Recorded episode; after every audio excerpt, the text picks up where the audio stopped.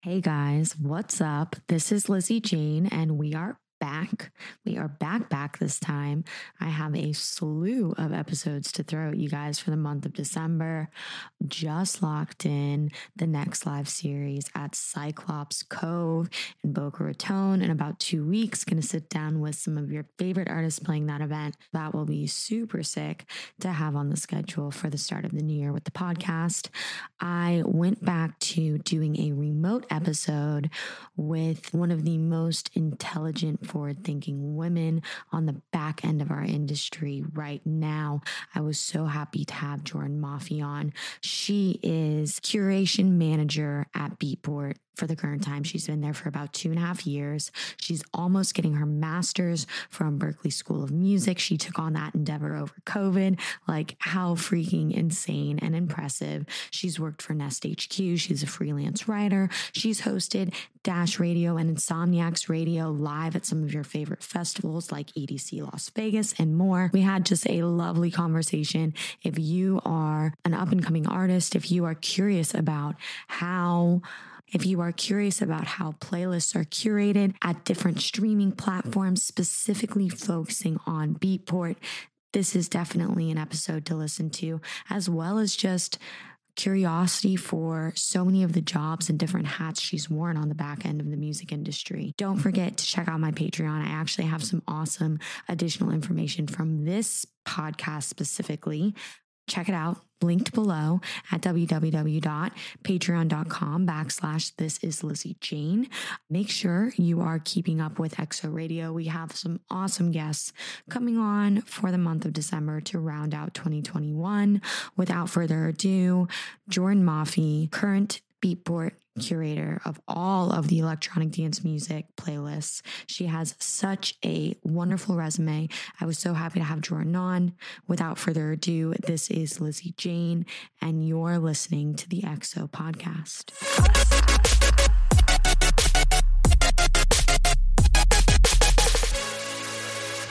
Hi, Jordan. Thank you so much for coming on the show today.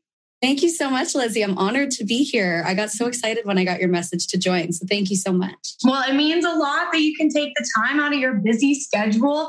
I mean, I just kind of what I was telling you before, I'm really trying to have more women who are just killing it on the front end and the back end of the industry come on and talk about their journey and their experiences. And I remember I like bumped into you via Beatport like a very long time ago because of like some submissions for playlists. And then I was doing stuff on LinkedIn and I came across your profile and I saw Berklee and Dash Radio and Nest HQ and the stuff you're doing with Beatport now and Founder Dance. And it was, I was like, holy shit, okay, let's like reach out and do this, especially because we're kind of coming to an end of year close. A lot of people are, I'm not talking to anyone until 2022. And that's definitely understandable given the year that we've had or past two years we've had.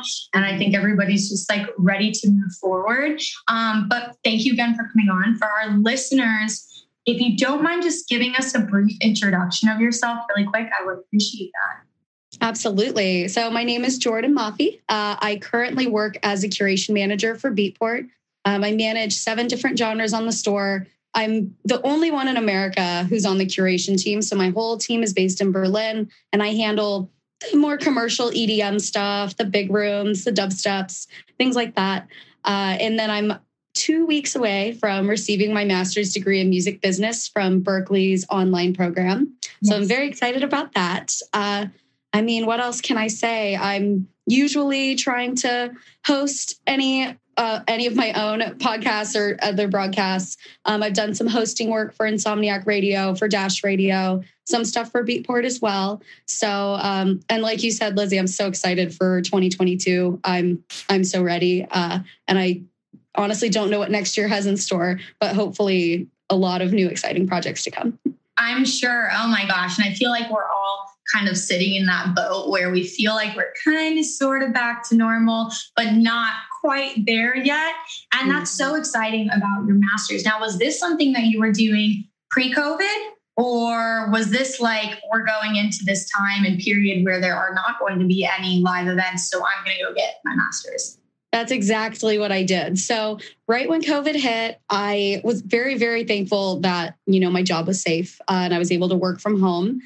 And I found myself with so much free time on my hands. And I've always wanted to get my master's. Uh, I got my bachelor's in journalism in 2017. I received that. And I didn't plan on going back to school just because I didn't want to pay for it.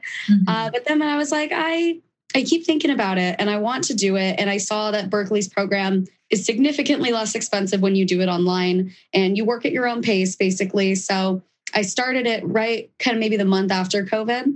So it's been about a year and a half now. And um, I can't believe how fast it's gone by and simultaneously so slow because I feel like I spent the last six months just slaving away on my thesis and now it's it's done so i feel like looking back on all of it i'm really really glad that i decided to do that with my time during covid um, but i understand that for everybody. It's not the easiest thing to to put onto yourself during such a stressful um, kind of time. Absolutely. I feel like and and I was kind of the same way and you know, I would see people make comments around the fact of like, oh, if you're not, you know, coming out of COVID with, from my perspective as a producer, like 40 IDs, what the fuck have you been doing? And da da da. But it's like everybody, it was it's kind of this different sort of grieving where like everyone's going to grieve differently and everyone's going to handle it differently. And you know I, I, I thankfully haven't discussed or haven't discussed covid in a long time because i've been doing on-site like podcasts at festivals and everything. But it was just really this unpredictable time where no one knew what was going to happen. And in our industry our industry does not function and the kind of people we are it, it just it, it kind of puts this fork in the road and says you cannot pass and some people that really mess them up mentally but yeah. when i kind of had that mental rut that i'm sure everyone went through i think when i've had discussions with everybody they've had that one to two months where they were like man i just couldn't get out of bed. I just couldn't do this focusing on something new, kind of what you did with Berklee and getting your master's, was the thing that allowed me to move forward. And, and I think a lot of people just realized in any position that you're working in in the industry, it's really hard to depend on touring or live music for your financial income moving forward solely. Yeah, absolutely. I mean, it is it's tough and that's uh, again like some of the other people that are in my my cohort for Berklee did the reason that they decided to pursue their masters is because they were touring or they were um, a lot of broadway people who now were out of work. So um, i mean I'm, I'm very very grateful that you know student loans came through. Still not really thinking about how i have to pay those back in six months but i'll cross that bridge when i get there. Um, but yeah i mean i even still to this day i have those days where i'm like it's a work from bed kind of day. I'm not yeah. getting up. Oh absolutely. And i mean we also work in an industry where you know, not a lot of us are like self employed, like owning an LLC for an artist or whatever, but we are not your typical nine to fivers. And we kind of operate on all different ends. Some of us are completely nocturnal, the other ones wake up way early. I remember coming out of COVID, I was like, holy shit, I can't be at a club until 3 a.m. Like my bedtime is at 10, and I'm used to getting up at 7. And then my touring came back, and I was like, oh boy, this is going to be quite the adjustment. But oh. everybody kind of has their own flow. And that's what makes it great. And I feel like a lot of corporate America realized that when you kind of give your workers the ability to choose when they're going to work and work from home, it's actually going to potentially be more productive than making them come and sit in like they're in a classroom. And because I, I had roommates that were all sent home, and granted, it was a lot to be here with a thousand other people in the rooms, but everyone kind of operated on their own schedule and they all put that like put up better numbers in their marketing jobs than they were at the office which is interesting Oh, yeah. I mean, I think even just we all have lives, you know, and I think that in America, especially the work culture is not very friendly to these lives that we have. I mean, I know people who work six days a week and their only day off is Sunday. You cannot possibly get all of your errands and all of the social time and all of your me time on just one day of the week. So I think anybody, especially who maybe maybe has kids or takes care of their family or has any other reason to be at home that's more convenient for them, it makes it, it makes us feel more free and it makes us happier and less stressed. So it totally makes sense. Um, I'm grateful that you know Beatport we have a hybrid kind of model. Um, so I can come into the office, do some work at home, and it's it's really really freeing and liberating, honestly, to decide how I want you know my work day to go. That's amazing, and I definitely feel like more in the creative space and, and arts and entertainment, they are more open to that kind of structure. And I know it was kind of like a huge wow when Google started bringing in the couches and letting them work from home and bringing yeah. in the dogs. And I feel like I've seen companies on this end, whether it's agencies or distribution companies, where they've had offices that have implemented the same kind of procedures all along the way, which has been just wonderful for productivity and just feeling like you're not clocking into this thing that you don't want to be at. And it's like what you were saying before. I mean, I just look at the inflation of like the dollar now and all this stuff, and it's like everyone's getting paid the same. And so are you just supposed to work more to be able to pay your bills? And and it's mm-hmm. it doesn't lead to a very happy life work balance, you know, kind yeah. of standhold. And and with Beatport, that's amazing to hear that they kind of have embraced that structure. How did you kind of get intertwined with Beatport? I know they're kind of the last stop on your journey thus far, and you seem quite happy there. I am. I definitely am. You know, uh, I was working at Nest HQ from when I, I moved to LA from San Diego in 2017. And it was like January 2018, I started working for Nest full time. And then unfortunately, it was mid 2019 when the website shut down. And I was honestly terrified. I had no idea what I was going to do because I had a journalism degree. I'd only ever really had full time work experience writing about music. And I thought, you know, oh man, there's not that many outlets that are going to pay me to to do this job full time and thankfully i was just browsing on indeed linkedin just all of the job sites and i came across uh, an opening for a curator at beatport. And they specifically wanted someone who lived in los angeles and who liked edm like the commercial edm stuff. I said well that's that's not me. Yeah. Uh, so it it's funny because I've had people ask me like, "Oh, who did you know, you know, to get that job?" And I didn't know anybody at Beatport. Actually i just hoped that you know my application would stand out. I wrote a cover letter uh, and it did and i did get the job. So it's it's been over two years now. I i love my job. It's actually been like two and a half years now. My gosh time flies.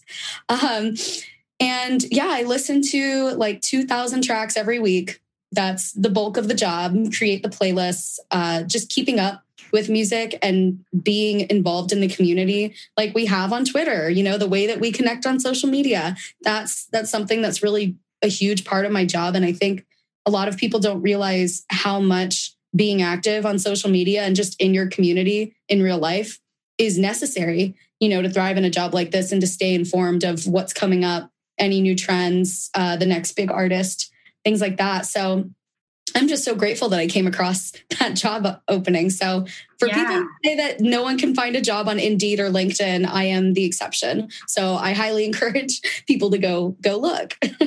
well, and now too, I mean, I know our industry may be a bit different because I mean, let's be real, it's very rare when you get to live your job or live your passion as your job. There's very few people who get to do that. And that's why whenever I sit down and I'm like, fuck man this feels like a job but i love it. And then i you just have to take a step back and say okay you're not putting on a uniform you're not doing this you're sitting in the comfort of your household and you're making music and you're editing videos and you're doing this and you're doing that. And so you know it definitely may be harder to find a, a job within our industry but it's not impossible. And i feel like i've met so many people along the way that you know, I don't know if stagnant would be the right word, but they just hadn't broken through in their certain career path.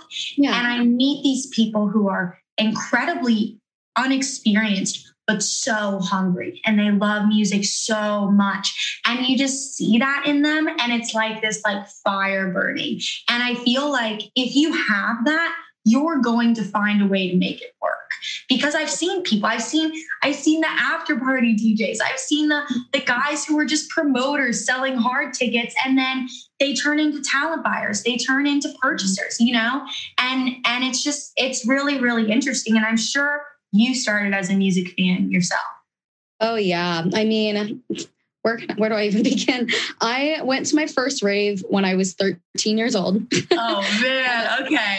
yeah, I'm being from San Diego. So in San Diego, there there was a period of time where there were all ages um, events happening from these rave promoters. And so they would do underground events, but for these all ages ones, they would get like a legal venue. It would be from like 6 p.m. to 11 p.m. Uh, my dad would drop me off and pick me up each time. Shout out to my dad for doing that. Um, Big shout out. Yeah, it was, this was 2010. And I'm like, every time I say I was 13 when I went to my first rave, everyone just assumes like, so you were like doing drugs then? I'm like, no. Um, I was terrified of anything alcohol or drug related whatsoever because I was in like eighth grade. Um, and Electro House was huge. That was, um, mm-hmm. you know, kind of like Blog House was starting to fizzle out, and then Electro House was really big.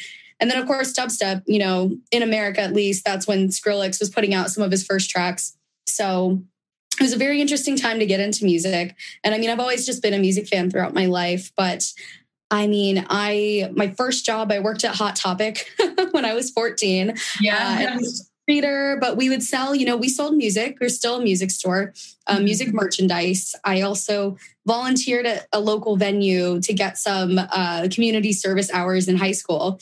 I and, did the same thing. Did you? Okay, amazing. Thing. Yeah, yeah, yeah. I'm glad that that was something that I could do because the venue is actually a nonprofit um, center for teens. So I ended up getting a job there when my volunteer uh, things ended, and so I've actually booked my own shows. Um, you know, sold tickets, worked the merch table. I've done I've done it all, um, and so I, I've just heavily been involved involved in music, going to shows, finding new music.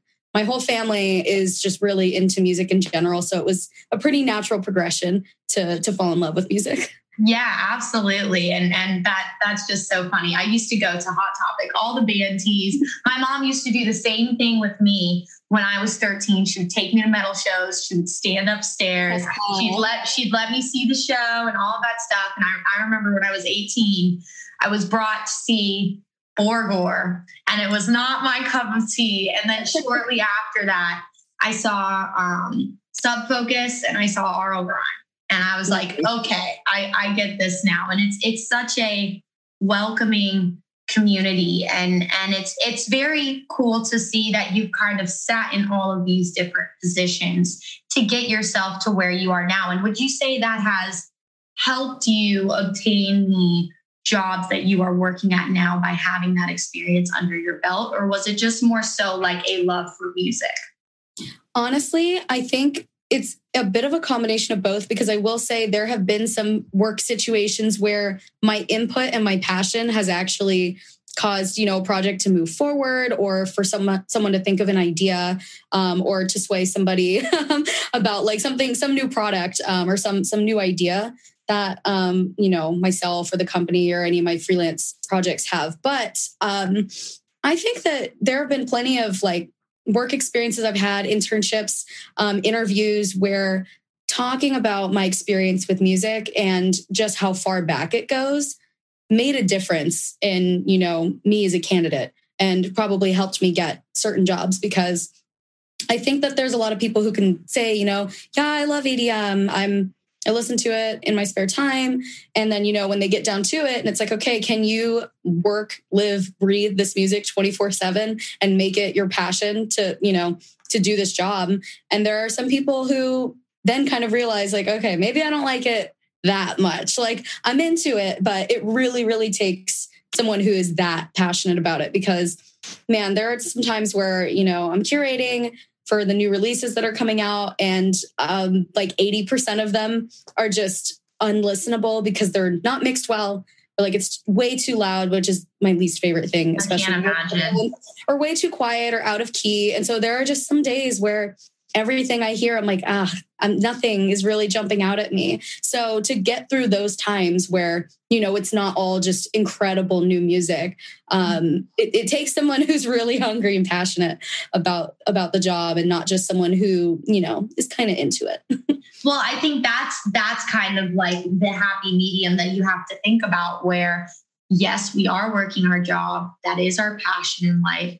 But we're not working 40 hour work weeks. You know, we're pushing 60, we're pushing 80 sometimes, maybe even mm-hmm. more on like festival weekends where you're working a festival hosting, mm-hmm. you know, Insomniac or Dash or something like that, where it's just nonstop. But so much of it is fun that you don't consider it work. So sometimes, you know, my boyfriend will tell me on the phone, he goes, Liz, this is your job. Sometimes you're not going to have the best time in the world. And, and I think those moments where I can't imagine sifting through so many songs, I feel like I, can't imagine your ears. I feel like my ears when I listen to music now go, ooh, that's placed there. Ooh, that's that's there. So when yes. you have, tell me about your process about like the new music Fridays and like the curating for this new music. I know from personal experiences and just understanding a bit of how the back end goes. You know, I'll see artists with larger managers, larger agents who have relationships with these Spotify curators. And, you know,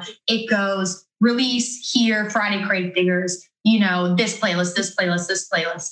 Is that how that works at Beatport, or do you approach it differently? So, what's really interesting, it's a great question, by the way. Um, what's really interesting about the way that we do it at Beatport, uh, I like that it's we're not um, communicating with artists directly or even artist managers directly. We have a whole department that uh, is like label relations, and so they communicate to the curators who wants to be featured. And we've got a whole huge uh, little spreadsheet where we listen to everything each week, and even then, there's more music than is just being pitched to us as a curator. So I still go in the back end and I listen to every single thing that gets delivered into my genres. So I think it's nice that instead of having, you know, artists and managers pitch the curators directly and having like this huge inbox where it's not only listening to the music, but also arranging the features and keeping that communication, our job is to literally just focus on the music. So I really That's like amazing. yeah, it's set up in a really, really smart way that makes a lot of sense. And, you know, there's a lot less stress on the curators. I cannot imagine, um, you know, how let's say like a Spotify playlist editor who is, you know, having this relationship with all of these artists and managers. It sounds really stressful, honestly. But it's amazing how, you know, you guys are able to strip that.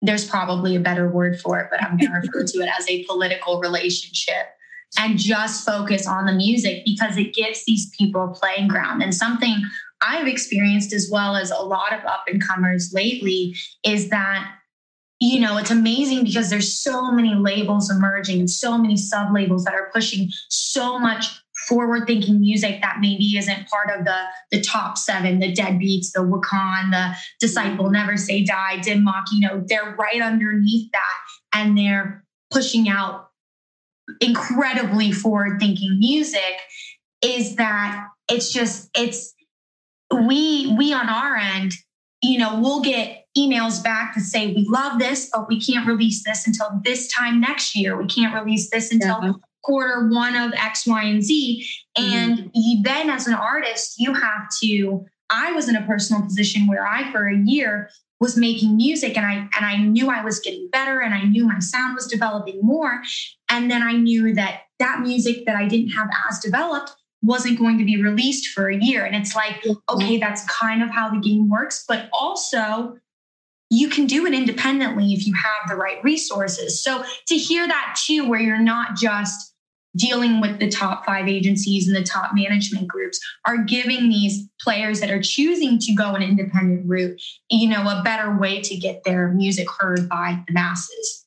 Totally. Absolutely. I mean, we get tons and tons and tons of independent releases. I mean, even through DistroKid, Repost Network. Um, I I usually find so much gold when it comes from these uh, independent aggregators. So for anyone who's listening and wonders if we hear this stuff, yes, we listen to everything that gets delivered to the store. that's what's going through my head right now. I'm just like, okay, I was listening to this. What would I want to know as an artist? Because I mean, it's it's still things that go through my head all the time. Like I'm in I'm in transition of teams, and and when you're in a, a place where you're worrying about X, Y, and Z, and you want to just make sure that at least people are listening to your music. With the bigger streaming platforms, that isn't always the case. And you know that's just like that's just a pill you have to swallow and you would hope with you know time and consistency that that changes. But from a producer's standpoint you know we all go to beatport. It's like if you want to get the high quality wave files if you want to get x y and z beatport is the place to go. And it's really cool to see. I feel like for the first time i've talked to a multitude of consumers that are just bravers that really dig beatport because you've kind of seen this decline of SoundCloud, oversaturation. The the Spotify, you know, obviously is is one of the biggest streaming platforms, but it's really easy to do you know the fake plays the play you know the pay to play for curators and, and playlists and stuff. And and i just talk to people and they're like yeah like we go to beatport because it's just there. And and the charts are good and everything's well organized. So it's cool to see from that other side that that it's you know just a good team kind of relationship and everybody plays their part because yeah i couldn't imagine trying to make everybody happy and still put together a good music playlist Absolutely. I mean, and thank you for saying that. Uh, that means a lot. I I think too, when you say not only you know the fans going to Beatport, like the artists, the fans. Uh, I know that a lot of people, even if they're not buying music on Beatport, they like to know what you know the charts are looking like, like the top 100 for their favorite genres. Um, but I think when you know when COVID hit and we had that moment, like, okay, what are what are we going to do? Like every business just had to decide what they're going to do to to keep things moving forward. And that's when beatport launched the reconnect live streams. And so we had you know it was last last year over the summer um, pete tong tiesto like all just all the biggest djs who came together. And the best thing was like that first reconnect it was all completely live um, which everybody kind of learned how hard That's it is. A shit show. yeah. So I think moving forward, we're like, okay, pre-records just make way more sense. Um, but that was something that we did to kind of literally reconnect with the community and make everybody feel together again, even when we couldn't be. And I think that was a really big step forward for us, just for the culture in general, because, you know, I know that people have their opinions about Beatport, about Spotify, about tons of different music platforms. And I think it was just a really cool way to be involved in our community and bring up some artists to play our streams. You know, we had small artists, big artists, we had Beatport employees playing streams. So it was really, really great. And I think that, you know, it's it's just exciting to be a part of this team when we're, you know, the closest with the rave community than we've ever been. Yeah, absolutely. And I feel like I mean, in no way, shape, or form was COVID anything good for any of us, but it really restructured the way a lot of companies, exactly what you just said, were thinking. And I think it pulled out this new, everyone was so set in their ways. It was like, okay, here's festival season, here's album release season, here are the people who are going to do well this year, and here's the train moving. And when everything stopped, not only did it show everyone that, like, by a click of your fingers can like your life freaking change, especially in this industry. It got the wheels turning of like these incredibly innovative, creative people who work in our industry who really were just like fulfilling these roles that they were really good at. And now they had their higher ups or people on their team saying, What are your ideas? What can you do to do this? And I think streaming and Twitch and YouTube lives and Facebook lives were a huge part of this new element that still are relevant. Even you know i want to say we've been confidently out for a good six months with events. And ish i'm from florida so you're from california. Yeah yeah absolutely. But it's cool to see artists still doing them and i still see big companies doing the stream events. And i think that's really cool because you know, I would always have conversations with students I would teach or consults, and the biggest kind of thing on their mind would be playing shows. How can I get picked up on this tour? How can I do this? How can I do that? And my biggest message to them would be when you play for a room of however many people, you're going to have a retention rate of maybe 30 to 50, 60%, if that, if that. If that. And then if they leave and you don't have anything for them to hold on to music wise, you're not going to stay in their mind because everybody's the star of their own story. They're going along and you may have an amazing performance, but if you have nothing for them to tangibly listen to and grasp and revisit, then these shows are just something to put on your resume or something to put to put off the block. And mm-hmm. i felt like that barrier was broken with streams because then all of a sudden from the comfort of my home in my pajamas i can watch tiesto playing. And i can watch this artist that i really have been looking at but would i pay $20 to go see them? Probably not probably not yet. But now i get to watch them for free. So it, it was really interesting to see everything fold that way Totally. I agree. I I think especially like those first few months that we were in lockdown over here in LA, it was just my roommate and I sitting on the couch, making some drinks and watching the live streams. We would have like a whole like schedule because everybody was just going at all hours of the night. I definitely found out about new artists because of live streams. So um, you're you're totally right, and I think especially you know, and people say like, oh, it's only 20 bucks to go see a great show. And people also have to remember that during COVID, a lot of people lost their work, um, didn't have even the funds to pay if you know twenty dollars to to watch a live stream if they charged that, uh, and so it was it was this totally the right thing for the scene to do at the time. And I know that some people complain still about if people are still doing live streams and how you know we should move past that, but consider that it is globally accessible and that's and that's huge. That's an, an artist. The, absolutely. Yeah, absolutely. Yeah. I mean, I, it's it's one of the biggest ways that you can grow yourself. I mean, I look at my friend Gianna. She's from she's from LA. Mm-hmm. J V N A J V A. Yeah, and she, you know, propelled her whole career on Twitch streaming and YouTube streaming. And you just people don't realize that it's such like a cut off little aspect that we don't think about because these festivals are these massive gatherings and showing yeah. shows and touring and releases. And it's a lot to put on someone's plate to do all of that and then stream and do all of that and still create a channel. Like it's like, can I have more hours in the day? But it, I feel like if you can slowly build that, you really have access to this crowd that, you know, aren't even American citizens, aren't even over here in this in this vicinity. And also what you said about you know, money right now, people just, regardless of what class you're in, it's still hard. And, and people are still having a very hard time.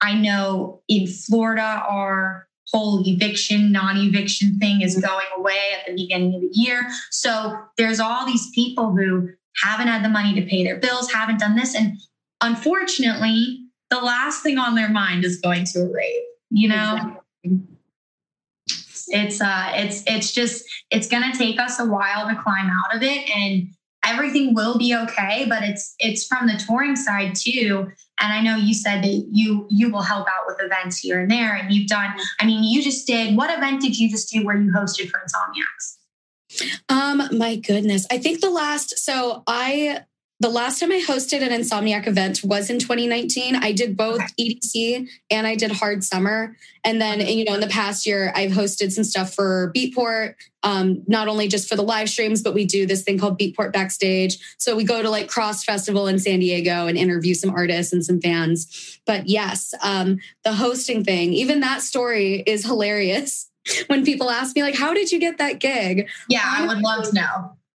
I was going to form Arcosanti. This it's a festival in Arizona that's curated by Hundred Waters. Um, Skrillex played every year, so our whole Nest HQ crew would go to that event. And it was a week before EDC, like the weekend before. And in 2018, I decided to do both, which I was yeah. Um, so yeah, it was two years in a row that I actually decided to do both. And on my drive back from Arizona, I got a call um, from my coworker. She said, Hey, there's this awesome opportunity that I was asked to do, but I'm not going to EDC. But I let them know that you're going to EDC and you're a great interviewer and you'd be happy to do it. Do you want to get on a call with this guy?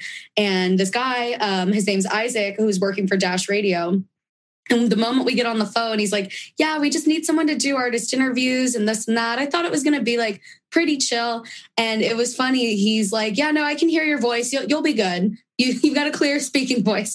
I said, Great. Like, I've never done anything like this. Like, I've always wanted to, but I had never actually hosted anything, you know, or broadcast anything besides, you know, in my college radio station years before. Mm-hmm. So, you know, I show up to EDC. They, we've got this whole setup, you know, for the in the artist lounge, and it was a way bigger thing than I thought it was going to be. And I totally wasn't prepared, but I just kept seeing artists that I was friends with and grabbing them and having them come do interviews. And very quickly, I learned like, whoa, I actually kind of have a knack for doing these off the cuff. Like, I don't really need to prepare questions. I'll kind of just ask an artist, like, hey, what do you want to talk about? Cool my brain just locks it in and um, the the people running the show were very impressed with how I did and so I did hard summer as well but I quite literally only got that gig just because this girl I worked with just suggested I do it. Life um, works in weird ways. Right. And so yeah. that's that's another thing is like, well, oh, who did you know there? I'm like, nobody. I didn't know anybody. And uh, and then it's brought me here. And I'm so happy that I have, you know, that experience under my belt. I have more goals, you know, in the future to do things like that. You know, once I get my master's and I have more free time. But yeah, yeah so so that's how that happened. Um, and it's uh, I think I interviewed like 50 artists at EDC, and then during hard summer, I I sat down and did an interview with Pasquale himself. So um, it's it was totally unforgettable. That's amazing. Yeah, way to way to say goodbye to your voice. That's yeah, that's after after a weekend like that, and then you know you're kind of trying to project and all of that stuff on top of it.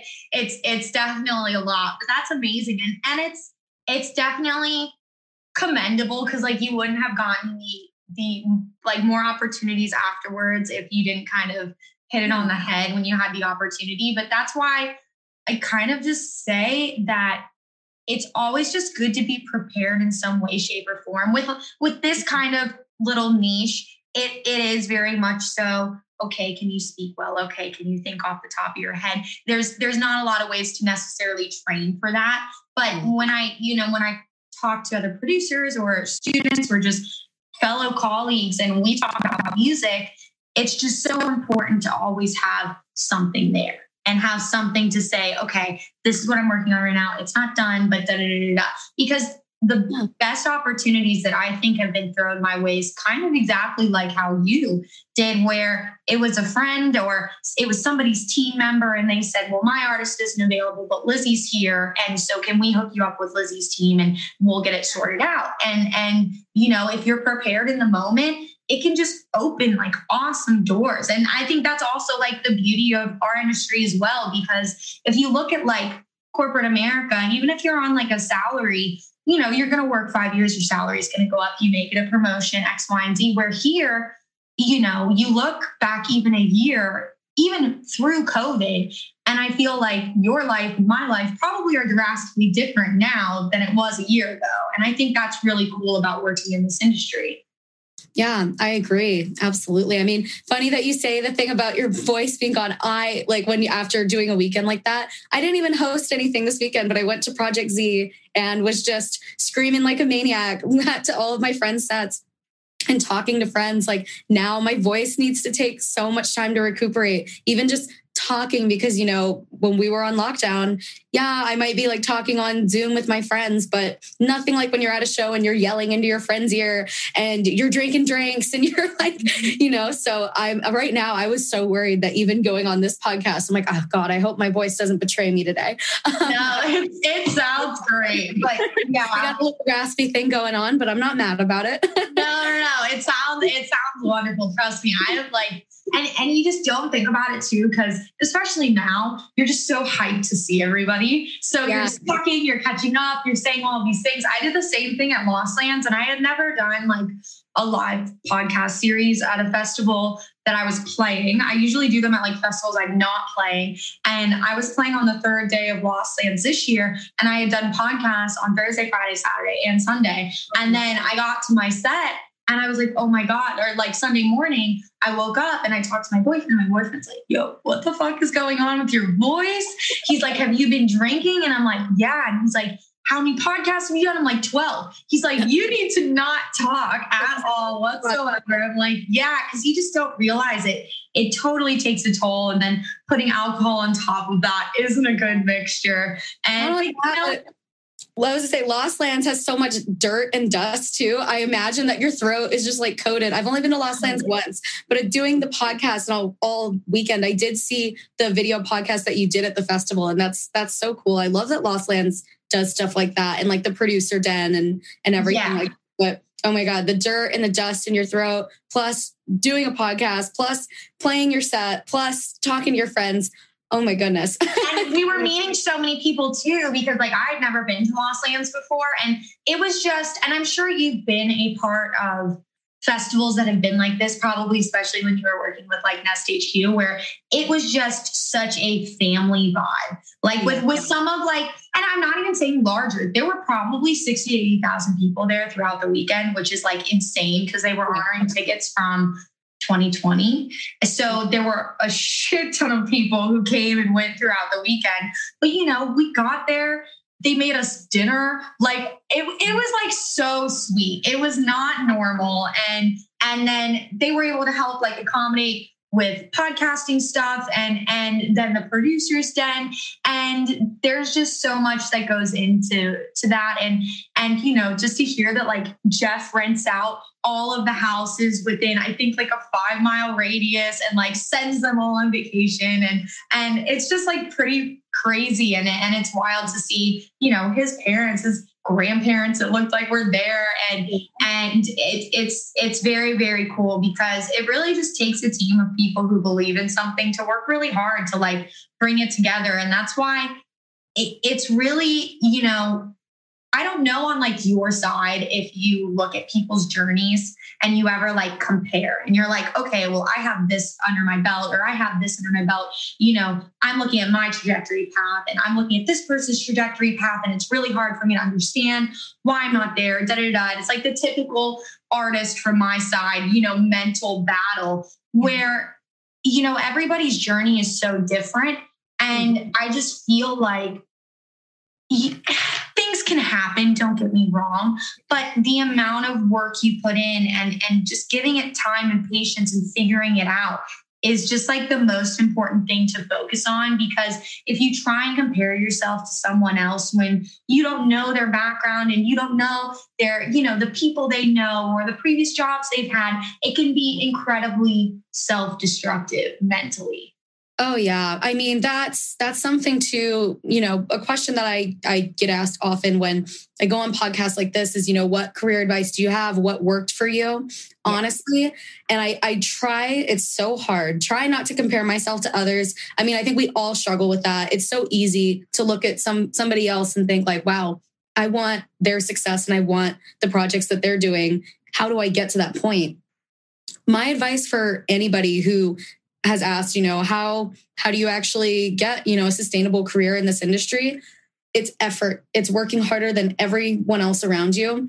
Um, you know, I I went to college when I was 16 and it wasn't because I was super super smart. I just went to independent study school and I did my work really fast and I didn't take summers off.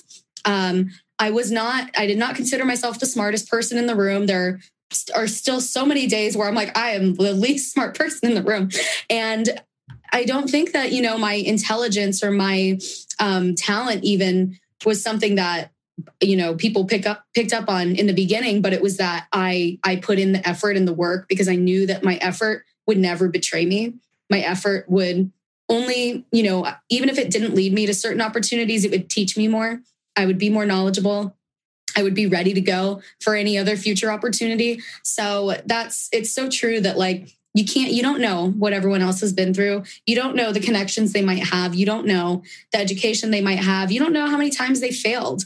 Um, and i there was a quote that i saw recently that you know the master has failed more times than the beginner has even attempted to to do whatever yeah. it is to do. So it's it really is about effort and passion. And like you say you know with um, excision and his team being able to put all of this together, um, it's clear that, you know, they're putting all of the money they make right back into this experience for everybody. And I think having that genuine, you know, desire to build something for people that they're going to remember forever totally trumps making money or being popular or selling the most tickets. Uh, and so it's clear that's why, you know, Lost Lands and all of those festival brands from Excision are so successful.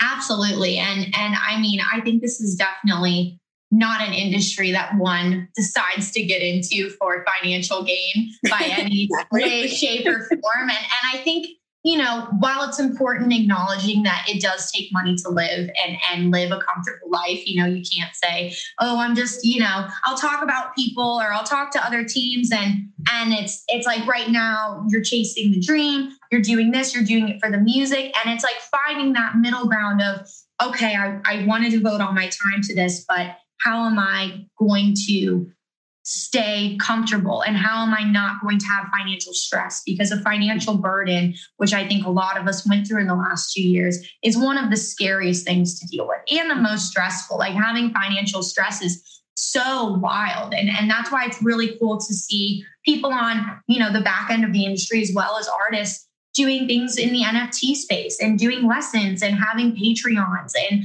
finding all of these other ways to make money to pour back into their project. And and yeah, what Excision has done and created is just pretty pretty amazing because he doesn't come from this huge company. Like it's not this huge, you know, it's not Insomniacs. It's not it's it's him and his team putting mm-hmm. on a festival the size of any other fest that's yeah. largely driven and and it's it's just literally amazing and yeah before i went into kind of the dance industry i did a lot of stuff in foley sound. And whenever i would go to master classes or speak with other people that i was interning for working for their biggest thing is that you know a hard worker will always take the cake over someone who is naturally talented. And i and i think in you know there's definitely exceptions when it comes to something like production. There's definitely some you know when it comes to singing when it comes to musical yeah. ability.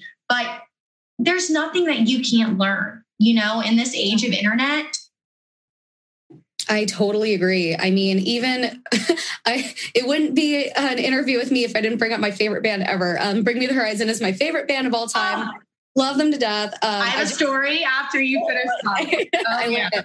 um, one of my favorite examples of you know the fact that you can learn um, musical skill and i wouldn't i wouldn't say you can learn musical talent i think it, it is just you know exercising that that uh, muscle, you know. Mm-hmm. And Oliver Sykes, as we know, you know, was this incredible metal deathcore vocalist. And at one point, he couldn't do the vocals anymore because he wasn't doing it the right way. And he didn't know how to sing ever in his life, apparently. And just with more practice, um, the band coming out of their comfort zone, him singing more, now his voice is amazing. Um, I saw them. Now look at them. Look at how they've like grown. Yes, I just saw them at a Slipknot's festival, and then they also played a secret show a couple days before at Whisky a Go Go, which is like this tiny venue, you know, in West Hollywood. Oh, and wow. he sounded amazing, and I hadn't seen the band in a little while, so I'm like, man. You really can teach yourself how to sing. You can teach yourself how to do these things. And there are so many people, I think, because they maybe aren't, you know, a kid anymore, they think that they might not be able to, no, I don't think I can learn how to play the piano. It's too late. It's going to be, you know, years before I'm good at it or something like that. But like, if you start now, in a few, you know, if you didn't do it in a few years, you're still going to be doing what you're doing. But if you did teach yourself, then in a few years, you'll know how to play the piano. So I, mean, I think it's just the biggest thing is that you're always going to be your worst enemy. It's mm-hmm. it's really going to come down to you putting up these walls for yourself. And I think everyone has gone through a point where it's like your mind is saying, why are you doing this to yourself? Why are you putting up this wall that you're not letting yourself break through? And I think a lot of producers go through that in general. And I mean, when it comes to the vocal thing, your vocal cords are a muscle. So it's just like building a muscle. It's just like me telling my students an hour a day. I don't care if you're making edits. I don't care what you're doing. Get in the DAW, do an hour a day because it's just a skill set. And it's how, unfortunately, I feel like us living in a capitalism, capitalistic society trains us is that, okay, you go to school, you go to college, you get your degree, you mm-hmm. get married, you have a family, yeah. you do X, Y, and Z. And man, it is really hard. I think, especially when you get into your mid 20s to late 20s, you do have habits. And you do you have developed these ways of life that you go through. And yes it's hard to break them but man it takes 6 months. It takes 6 months of you doing something consecutively every day to literally change your life.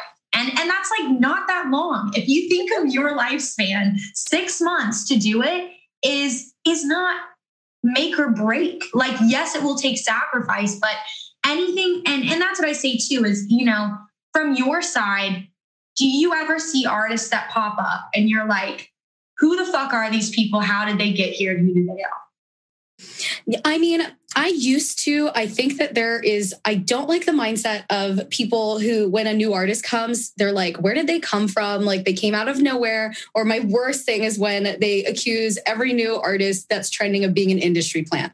Oh, um, yeah. I, oh, yeah. So, and I think especially because um, I, being at Beatport for the past two and a half years, I have come across so much music that when I started, there were some artists that were really not on anyone's radar who are now headlining festivals, um, which is crazy. I think that I now, when I come across a new artist and I'm like, whoa, where did this person come from?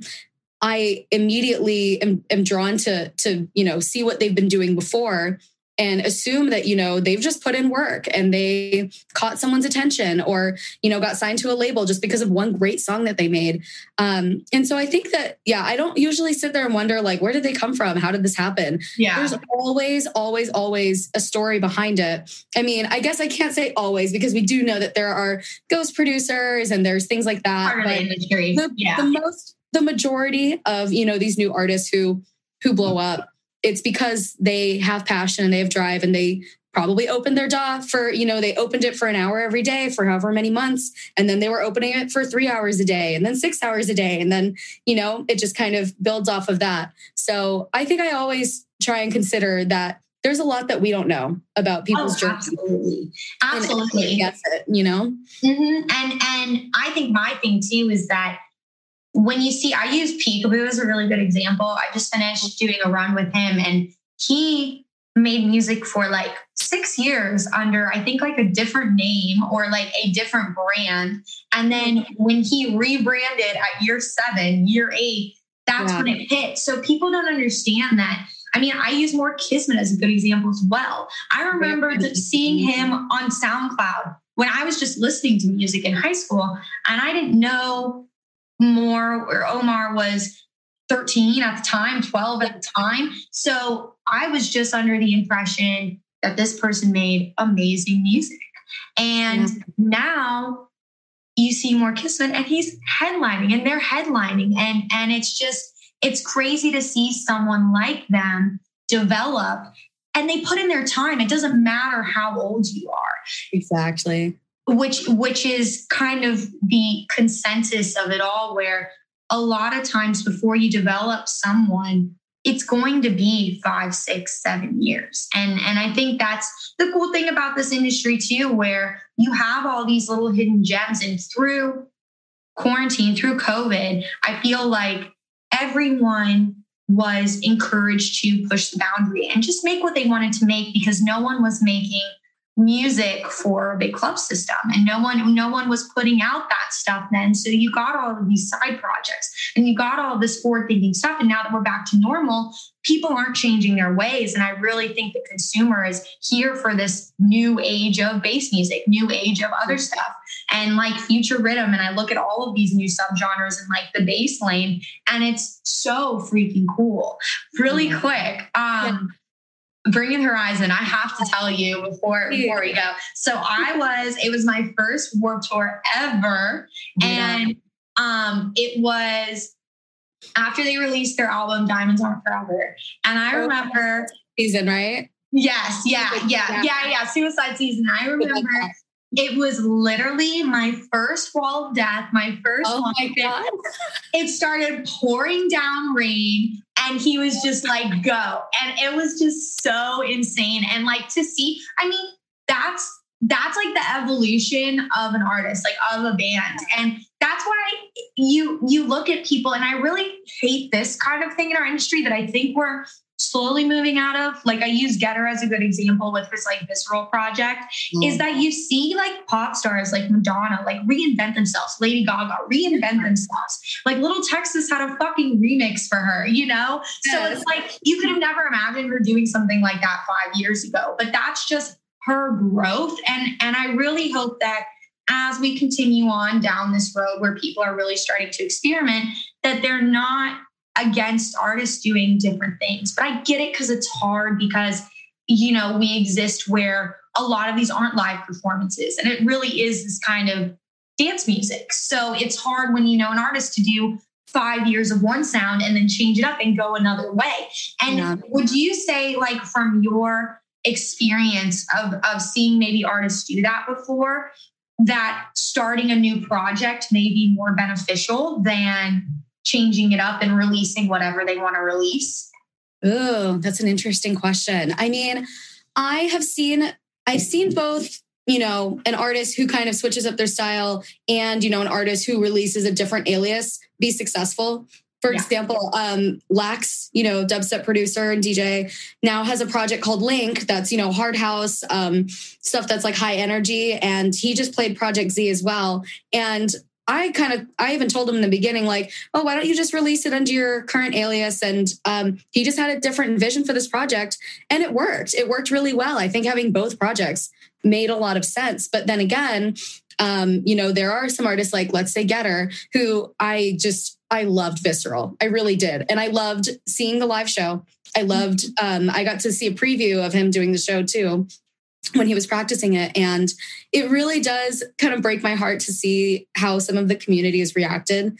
Because imagine, you know, eating the same meal for the rest of your life. If you're a mm-hmm. chef, or imagine, yeah, imagine cooking the same meal for the rest of your life. If you're a chef, or imagine writing the same story over and over again. If you're a writer, I cannot imagine being an artist and putting out the same music year after year after year. Um, exactly like Bring Me the Horizon kind of went a little more commercial, but now they're kind of like this generation's Linkin Park, and it worked. And I, I mean, I've been a fan since the very beginning. I like the heavy stuff and I like the soft stuff from them. I love it all. Um, oh yeah. But you know, not everybody is so open minded about different styles and genres. I know people have their preferences, but I also think it's very important to respect artists and their decision to make what they want to make. Mm-hmm. However, I guess to go back to what the root of your question was, I think that I think the artist should totally take a gamble and try and kind of release stuff that's out of their normal realm. But if they do have an idea for new branding or they want to take it in a certain direction, let's uh, SVDDEN DEATH I mean, VOYD isn't even technically like a different alias. We all we all know that VOYD is SVDDEN DEATH, and when he's billed, it's SVDDEN DEATH presents VOYD. You know, it's not usually just listed as VOYD, but it is a little bit of. He's explained, you know, the difference between the two the two artist aliases, and it works and it makes sense. And he didn't have to, you know, start a whole new like social media page like on Instagram or on SoundCloud or on anything. He kind of I, I want to use the there's a term I want to use that I can't think of right now, but you know, it's all in-house basically. Yeah. And that works it's really under well. that same umbrella. It's like yeah. here's this and here's this. Yeah. So I think that seems like he's a great example of, you know, making music that's in a little bit of a different style um, without actually sacrificing, you know, your artist name and your popularity and your fan base.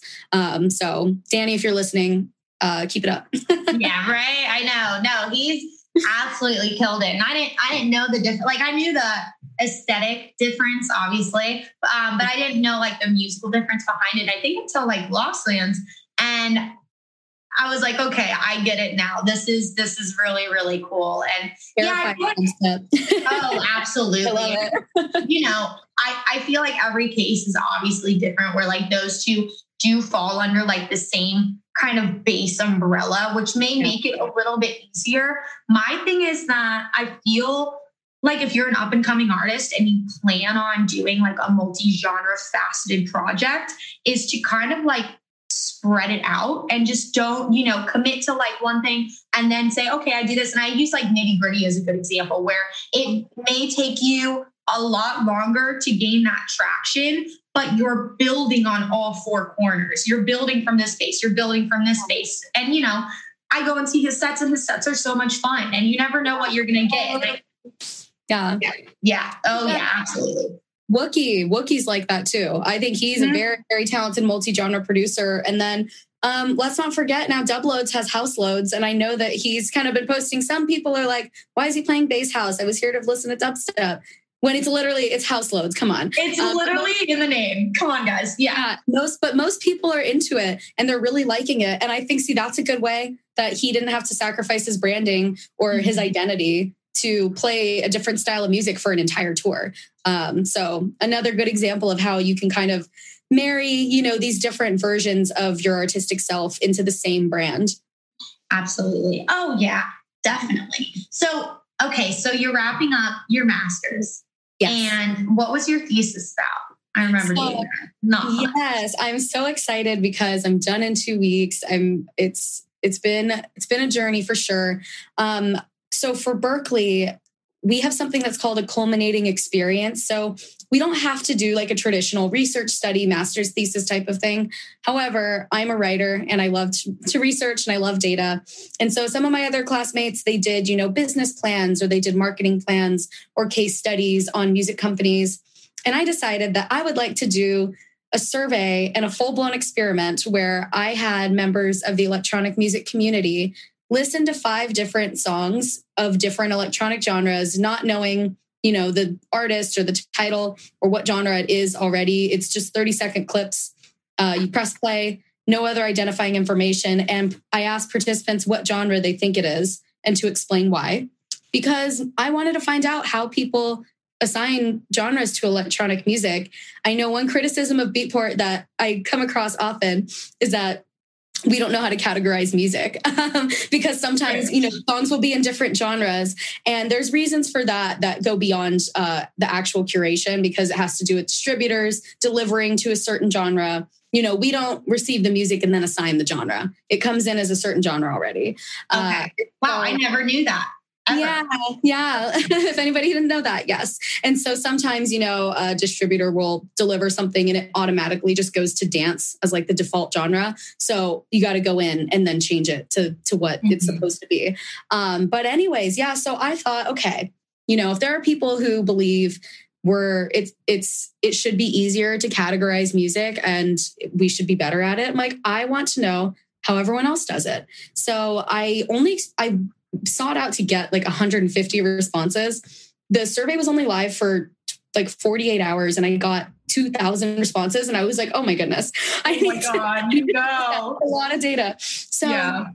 and you know, the things that I found in this, most people, I thought that like consumers, you know, people who didn't identify as musicians or industry workers, that they would kind of base genres off of how it made them feel or, you know, subjective things like the mood of it or things like like the intensity. But i found that most consumers were actually using terminology that producers use. Like they think about the arrangement about the tempo about the key signature about like the time signature all of that. And i was pleasantly surprised to see that like today's you know electronic music fans are totally plugged in. And i don't think that there's many other genres where the fans who don't even make the music who don't even work in the music know how to identify these elements in the music. So that was one of the most interesting findings that I had from that, and that different communities within electronic music actually help to define genres themselves. You know, we've got like our little dubstep community on Twitter, there's the techno community, there's a tech house community. And this this um, connection between people and you know when different communities cross over and we share music and we talk about music that's how new genres and subgenres are created. Um, and so it's it's very valuable to have a community like this like we have online. And i i know that you know rock music or country music or rap music they've all got their own you know communities online as well. But i think dance music is just so vast and you can cross over in so many different ways. And um, that's what i love about it. But yeah that's that's what i did my thesis on just because you know i live and breathe this music and i just wanted to know more about how everyone else perceives it.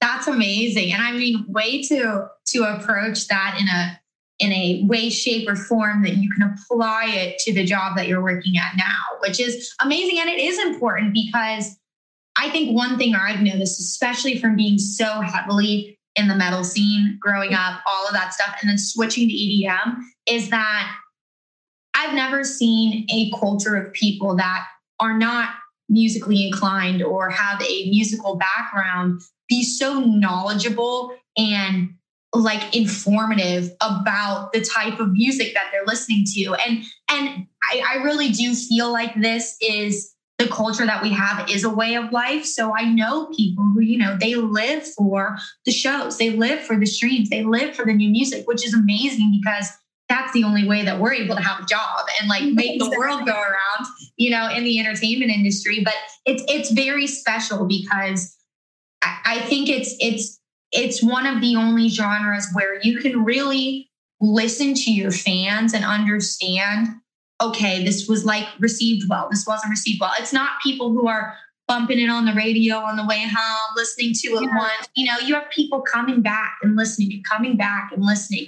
And i think that's what makes it so beautiful. And then that translates into the space of festivals where you know i feel like it's one of the only times that you can have 50 to a thousand or 100,000 people in one area and have nobody get hurt and nobody you know be robbed. And and especially in this you know time of our lives and society it's very rare to have events like that. Yeah i even think going kind of more into the art about it like being at EDC Las Vegas and you know there's 150,000 people and at every corner it's a different style of music. Mm-hmm. Like I you know I'm a hard dance girl so there's one second I'm you know punching the air to 200 BPM hardcore but if I just walk a couple you know little steps over then I'm dancing to drum and bass or I walk to the next stage and I'm dancing to big room and that's that's so it's so cool to think about how our our scene is so unique that way. Um, yes. And so it, it kind of reminded me of that. It's like, yeah, you know, so many people and such a positive vibe, and you have this like mixed bag. Um, I just, gosh, I love, I love this community so much, and I love this music so much, and it's amazing to be able to connect with like-minded people like yourself. Oh, absolutely. yeah, just passionate, and we're here. We're here for the music. We're here because we want to be here. Absolutely, and I think as you know, I feel like you've been in this industry a little bit longer than I have. And that's why like I'm so stoked to kind of pick your brain. But that's what I keep running into. The a, a bit higher professionally, I keep running into people who really just love what they're doing. And I think that's so cool because you don't necessarily see that in a corporate field. You don't. You just don't. Mm-hmm. And and it's like here, like I, I keep thinking, oh my God, like you're meeting with this big agency or you have this big interview. It's gonna be like all like super, you know, uptight and have everything prepared. And everyone's just like, let's just talk about music because we love music. And I think that's so beautiful. And yeah, I mean, it's it's so wonderful to connect with you. I I really want to have this like, I mean, I, I, feel like I always want women and men to be obviously equally looked upon, but there's just so many women right now who are, I mean, Must Die. Literally, he commented when Lee was on the podcast with me. He goes, All my favorite people in this industry are women. That's it. I only want to deal with the women. And it's very true because we're just built differently. I mean, we should be built differently, but it, it's really cool to see a lot of people who are incredibly successful in this industry kind of shining their light and looking upon women to move things forward and make changes. And and i and i think it's a huge growth point that we have a long way to go but it's definitely becoming acknowledged and you're seeing more women artists and you're seeing more women on the back end and it's a good direction to move in I agree. I mean, and it's tough to to earn that respect. I think it was a lot tougher, you know, years ago to earn that respect. I mean, I also I'm I just turned 25. I'm really young. And so when some I did like, too. Okay. Oh, so never mind. We're both 25. There we go. Oh, amazing. Yeah. And so like when some people have been like, "Oh, so like if you're only 25, so have you been working, you know, since you were 21?" It's like, "No. I mean, I was I was writing articles and stuff when I was 14, 15 and publishing them on music blogs and stuff. Um, and so once again going back to like you don't know someone's journey mm-hmm. um you don't know how much so i guess I booked my first show, you know, nine years ago um, when I was a kid. Like, yeah. so that's that's what's cool. But you know, be earning that respect as a woman ever since then it, there's been some really tough times, dude, and I'm sure you know. There's been oh, some yeah. really tough times, and I've had you know some some other women who are kind of aspiring to work in our industry say like, what what do you do about you know some of these these guys who don't respect you, um, or like just kind of internalized you know misogyny when it comes to dealing with women who are working in music, um, and I it took me a while to like actually build this reputation for myself that most of the time people don't fuck with me anymore but like they for sure did and it happens from time to time. But because you know you put in the work you show your work you show the value that you bring to the community uh, and people will have your back just like Must Die like i said i'm, I'm pretty sure he responded when you tweeted. Oh he did. He did. He loves me too. I, I love him a lot.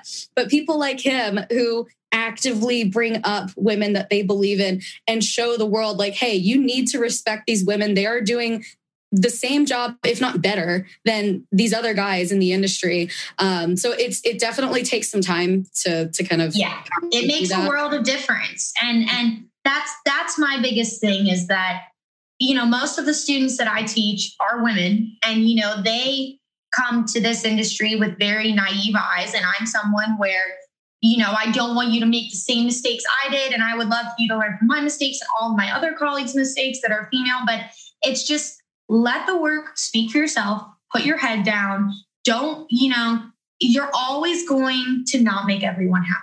And okay. in fact, the more successful you are, the less happy people are going to be. And that's just the industry that you've chosen to be in, but it's like this across the board. You know, it's not just in music, it's not just in the arts, it's mm. everywhere. It's in corporate America, it's it's mm. down the street at the gas station, you know, and and it's just something that we collectively all have to keep fighting for. And that's why I think having these discussions and shining light on how intelligent and well spoken and, you know, commendable you are inspires a lot of other women because it makes them feel like it's possible because sometimes they just don't think it's possible. It's very intimidating to mm-hmm. walk in a room full of men and command attention when no one else in that room is a, is a female. And and that's something that I think every female I know in this industry has been put in that place.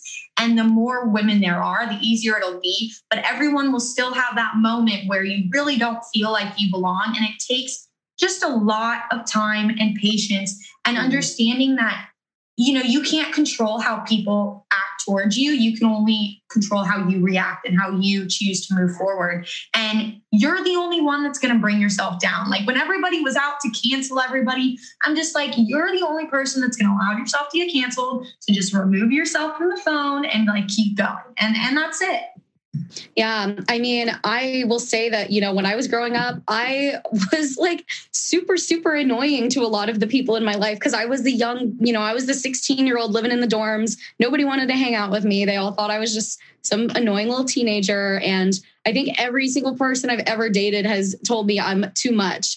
Um, and so, but then when I re- really grew into that, and I'm like, you know what? I am a lot, but I'm just enough. And I can use my big personality and my voice and my words to, to, you know, express myself in a way that doesn't make me feel like I need to make myself smaller. And something I love to say when people, you know, feel like, I mean, they want more people to like them or they want certain people to like them it is so unrealistic to expect everybody or want everybody to like you because do you like everybody you meet? No, it's yeah. you don't. And so it's it's totally unrealistic to expect everyone to like fuck with what you're doing because I mean, I mean, sure, and everyone there's there's people we just don't vibe with, um, yes. and projects we don't really like, and we don't need to be negative about it. But that's why it's like, don't let it get to you ever. Just yeah. do your thing yeah. and be yourself. Treat people with respect work hard and i i don't i don't see how you can fail literally and and that's and that comes just back to you are only you're going to be the biggest obstacle that you face as like going forward and that's why it's just the the continuous conversations of this is why we build the house of brick and not straw and this is why we like move forward with our head down and don't pay attention to other people's journeys because everyone is different and you can't it's and it's like it's on your side of the industry too where even though there are more women there's still not enough for us mm. not to be categorized in one circle. You know, yeah. so you deal with artists all the time. So, you know, when you see the whole give me some female DJs, give me this, and you've got a techno DJ, a hardstyle DJ, a dubstep DJ, and so, and you know, some other you know, lo-fi producer all being tagged in the same post as like the female DJ. It's it's just something that is still part of our community and you just have to try and rise above. And you know, and and again though too, it's like looking at Girl Gang, looking at what Jeannie kind of curated. Yeah. When I started, and I didn't even start that long ago, there were really the the big female artists like Rezz and Alison and Whipped mm-hmm. Cream was coming up at the time, and now there's a lot of us, mm-hmm. which so, is amazing.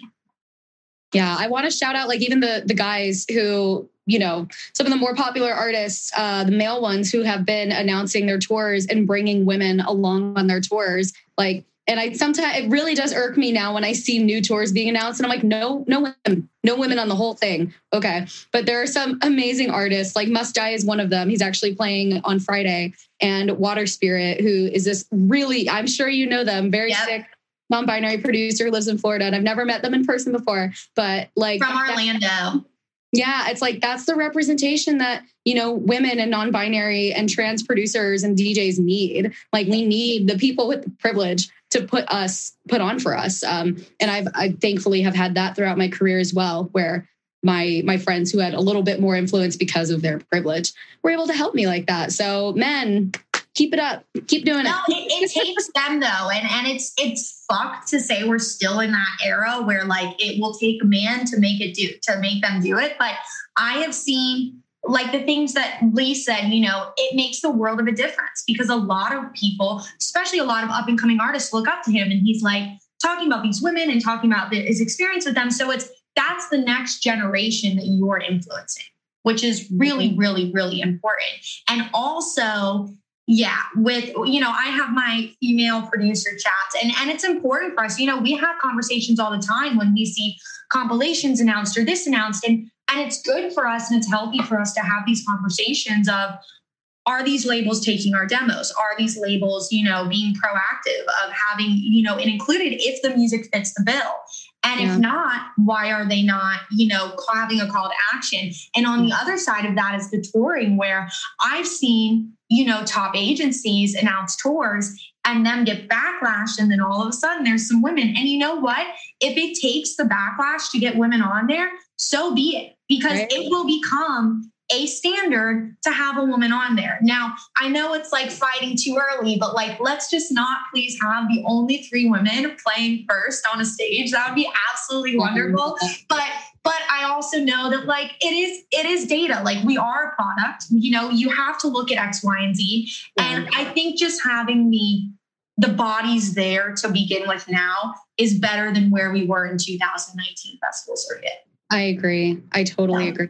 And I mean, what you're doing by, you know, highlighting women, highlighting artists who are like so so important to the scene and respectful of our community and move it forward. Um, it it's it is commendable, and I appreciate it a lot, and I appreciate you a lot. Um, I, thank you. So I'm just so happy that you brought me on here. oh, thank you so much. I was literally just about to wrap it up because I have a student in a few minutes. But yeah, no, it, it means a lot, and I'm really excited to have um, I'm really pushing in the next year to have a lot more women artists on here as well as women industry because not only is it good for people to hear our conversations, I mm-hmm. love these kinds of conversations. Oh, and, and I don't always get the pleasure of having them. Again, it's, you know, it's a job. You're not always going to talk to your, you know, someone you really want to. But right now, because this is this concept is just in such a developmental period, I really feel like I'm able to pick and choose who I get to have on. So it's like when I get to choose Lee, when I get to choose James Funkcase, and all these people who are so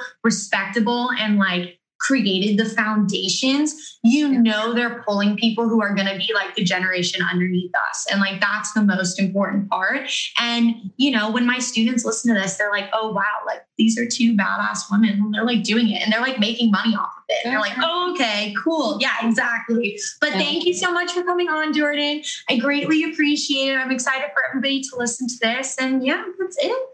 Yay. Thanks so much, Liz. I appreciate you. And thanks to everybody for listening. Yes. Thank you guys. You're tuning to XO Podcast. Don't forget to subscribe to my YouTube channel, please. And we have our next live festival series coming up soon. Thank you guys, as always, for tuning into the XO Podcast.